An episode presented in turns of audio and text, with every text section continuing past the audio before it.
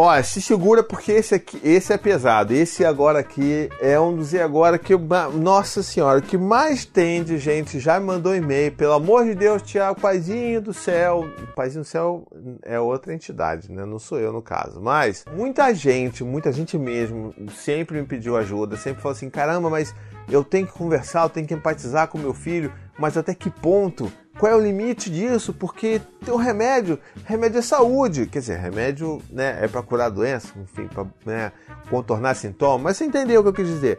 Ah, porque assim, questão de saúde, aí tem o limite, a gente não pode, né, largar a criança, meu Deus, a criança não quer tomar remédio, vou deixar, vou dar um antibiótico só amanhã, então. Não pode acontecer, você tem ali, tem um limite ali, dada a hora, tem que fazer certinho e tal. Como é que a gente resolve isso? Acho que é legal a gente pontuar aqui primeiro que eu sei disso, é, eu entendo isso. Eu tenho né, três filhos agora, eles já precisaram tomar remédio a contragosto. E assim, a gente teve que dar um jeito, né? Então eu não estou dizendo que a gente tem que forçar a barra, botar a goela abaixo um remédio com a criança. A gente tem um monte de outras coisas que a gente pode tentar fazer antes, de brincadeira e de fazer a própria criança é, tomar remédio sozinha. Isso é uma coisa que ajuda pra caramba, inclusive. Assim, o Gael, que tem 4 anos, assim, esse, ele sempre foi muito resistente a tomar remédio a partir do momento que a gente percebeu que ele gostava de tomar sozinho. Então, se tinha lá o copinho, assim, ó, Gael, tá na hora de tomar remédio, vem aqui. E aí, quando a gente começou a dar o copinho na mão dele para ele tomar, ele tomava sozinho. Ele tomava de boa, sabe? Então, isso é uma das coisas que a gente pode tentar. Assim, filho, olha só, você não quer que o papai te dê? Você quer tentar tomar sozinho? Então toma, mas ó, tem que tomar tudo. E mesmo com a seringa, às vezes que é difícil para a criança segurar e tal, ele chegava lá, uh, tomava o remédio na seringa também. Então, isso é uma coisa legal que ajuda. Outra coisa legal que a gente sempre tenta fazer aqui em casa é transformar tudo aqui numa alegoria, numa grande brincadeira. É o aviãozinho, é o bichinho, é abre a boca, é a garagem. Todas essas coisas ajudam a gente a fazer com que a criança acabe né, deixando você dar remédio. Mas tem alguns momentos que a criança completamente irredutível. E isso acontece principalmente quando a gente tem bebê. Quando a gente tem bebê pequeno, o bebê já sabe disso, né? E assim, a Maia, com seis meses, ela precisou tomar remédio, tomar antibiótico. Foi um negócio bem pesado que ela passou aqui com a gente e tal. E ela precisava tomar remédio.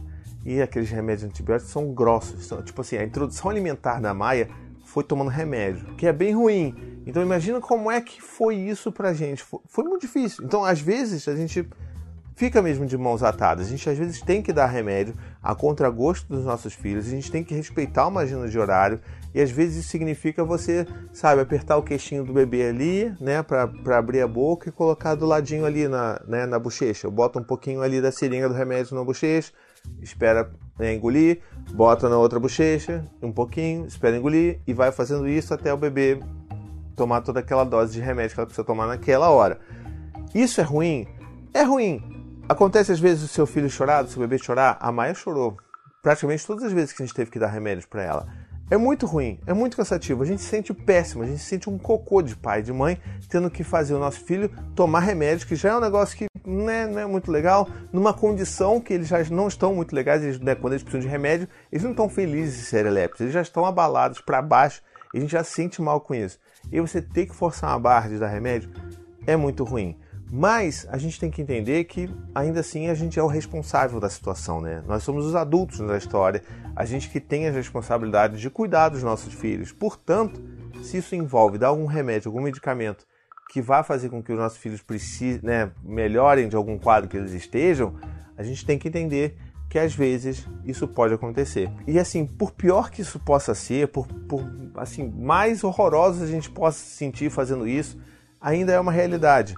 E o que a gente pode fazer, que é o que a gente faz sempre aqui quando isso acontece, quando a gente chega nesse limite, é a gente acolhe depois. A gente dá o remédio, a gente faz, a bebê chora e não sei o que. A gente, não, filho, ah, bota, chora, sei o que. Não, filho, vem cá, eu sei, é muito ruim, né? Não é legal e tal. Assim, mesmo a Maia com seis meses, a gente conversava isso. Tomava remédio, pega no colo, bate aqui, vem cá, filha, tá tudo bem. Ou então quando tava com a Anne, já ia direto pro peito para dar aquela acalmada. Então, o mais importante quando você né, é obrigado a dar remédio, mesmo que seu filho não queira, mesmo que ele chore, é você acolher depois. E não o que as pessoas normalmente fazem, tradicionalmente fazem, que você dá o remédio à força pro seu filho, você ele chora, ele protesta, ele se debate e você ainda depois disso ainda briga com seu filho, grita com ele, faz ele se sentir mal por, por ter chorado, por tomar um remédio ruim, por ter sido segurado, sabe? Então assim, não, vamos tentar ser coerentes pelo menos. A gente está dando e a gente tem que deixar isso claro para eles. Olha, filho, eu tenho que dar isso para você para você melhorar, porque eu não quero que você volte para o hospital, que você vá para o hospital. Eu quero que você melhore. Eu sei que é ruim, eu sei que o gosto é ruim, você pode tomar, depois a gente toma uma água se você quiser. Você pode chorar, não tem problema nenhum. Vem cá, o papai dá colo para você mas esse momento a gente tem que dar remédio, tá legal? E outra coisa que também ajuda a criança quando ela é um pouco mais velha e tem um pouco mais de noção de tempo é a gente dar a previsibilidade. Olha, filho, daqui a 10 minutos vai ter que tomar aquele remédio, tá? Lembra aquele remédio verde? É, pois é. Ah, não sei o que, a criança vai começar a reclamar, mas ela já tá sabendo, já tá se preparando. Ela não vai ser pega de surpresa no meio do, do castelinho que ela tá montando. Você já tá ali, ó. 5 minutos, tá, filho? Beleza. Ó, filho, agora tá na hora, vamos lá, não sei o que, você vai dar, tá, tá, tá. E é isso, sabe? Eu acho que a gente tem que entender que às vezes a gente vai ter que fazer, às vezes nossos filhos vão ter que chorar de fato. Existem casos extremos que a gente vai ter que segurar os nossos filhos para poder dar aquilo ali. E assim, quando você tem que conter o seu filho para ele tomar um remédio, é uma das piores sensações do mundo. Assim, eu me, cara, eu me sinto o pior pai do mundo. Eu tenho certeza que quem faz isso também se sente dessa forma. Mas a gente tem que entender que é isso, né? A gente está ali cuidando da saúde do bem-estar dos nossos filhos. Isso é importante, isso é necessário. A gente não está fazendo isso para punir ou para fazer com que os nossos filhos aprendam qualquer coisa, sabe? A gente está ali porque precisa fazer. E o que a gente faz depois, que é o que é mais importante. Esse trabalho de reparação, de falar que, olha, desculpa, eu tive que segurar você, filho porque, sabe, mas é importante para você ficar melhor. Eu também me sinto muito mal tendo que fazer isso com você. Vamos ver se da próxima vez a gente não consegue fazer melhor. Será que você não consegue tomar sozinho? Lembra aquela história de tomar sozinho? Então, tenta explorar outras formas a partir de um momento desses de reconexão. Isso também costuma ajudar. Ou perguntar até pro seu filho, se ele for maior, falar assim: "Filho, como é que você, como é que a gente pode fazer para você tomar um remédio e não ficar tão triste assim? Será que dá para você?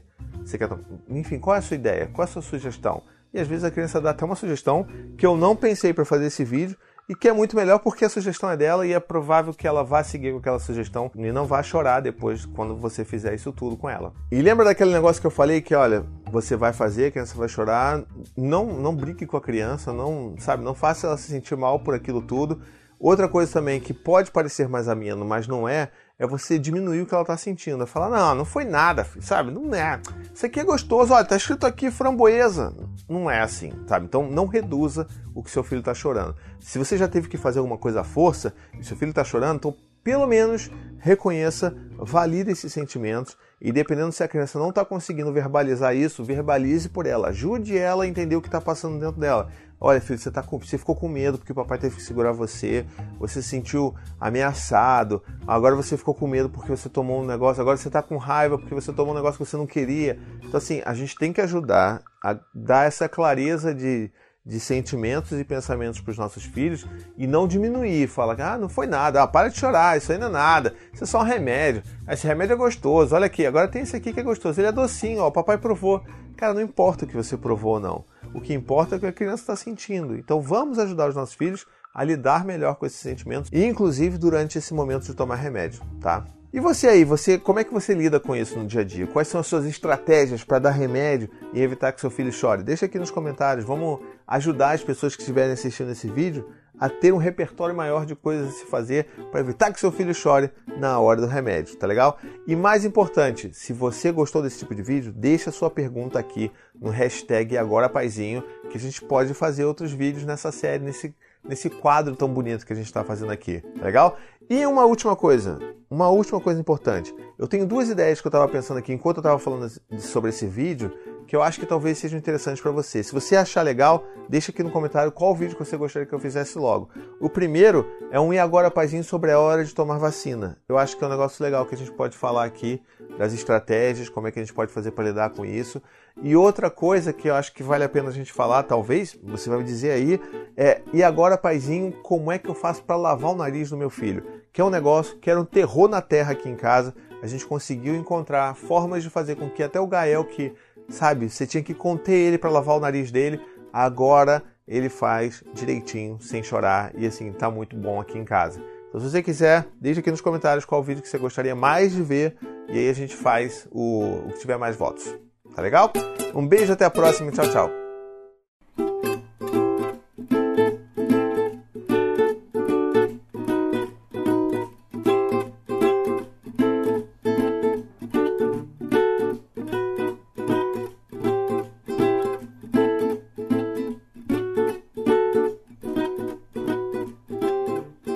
To the 25 senators who just voted against U.S. veterans and their families, you flip flopped, voted no on the Honoring Our Pact Act. You know it provides medical help to vets, makes amends to veteran families who lost children to recklessness.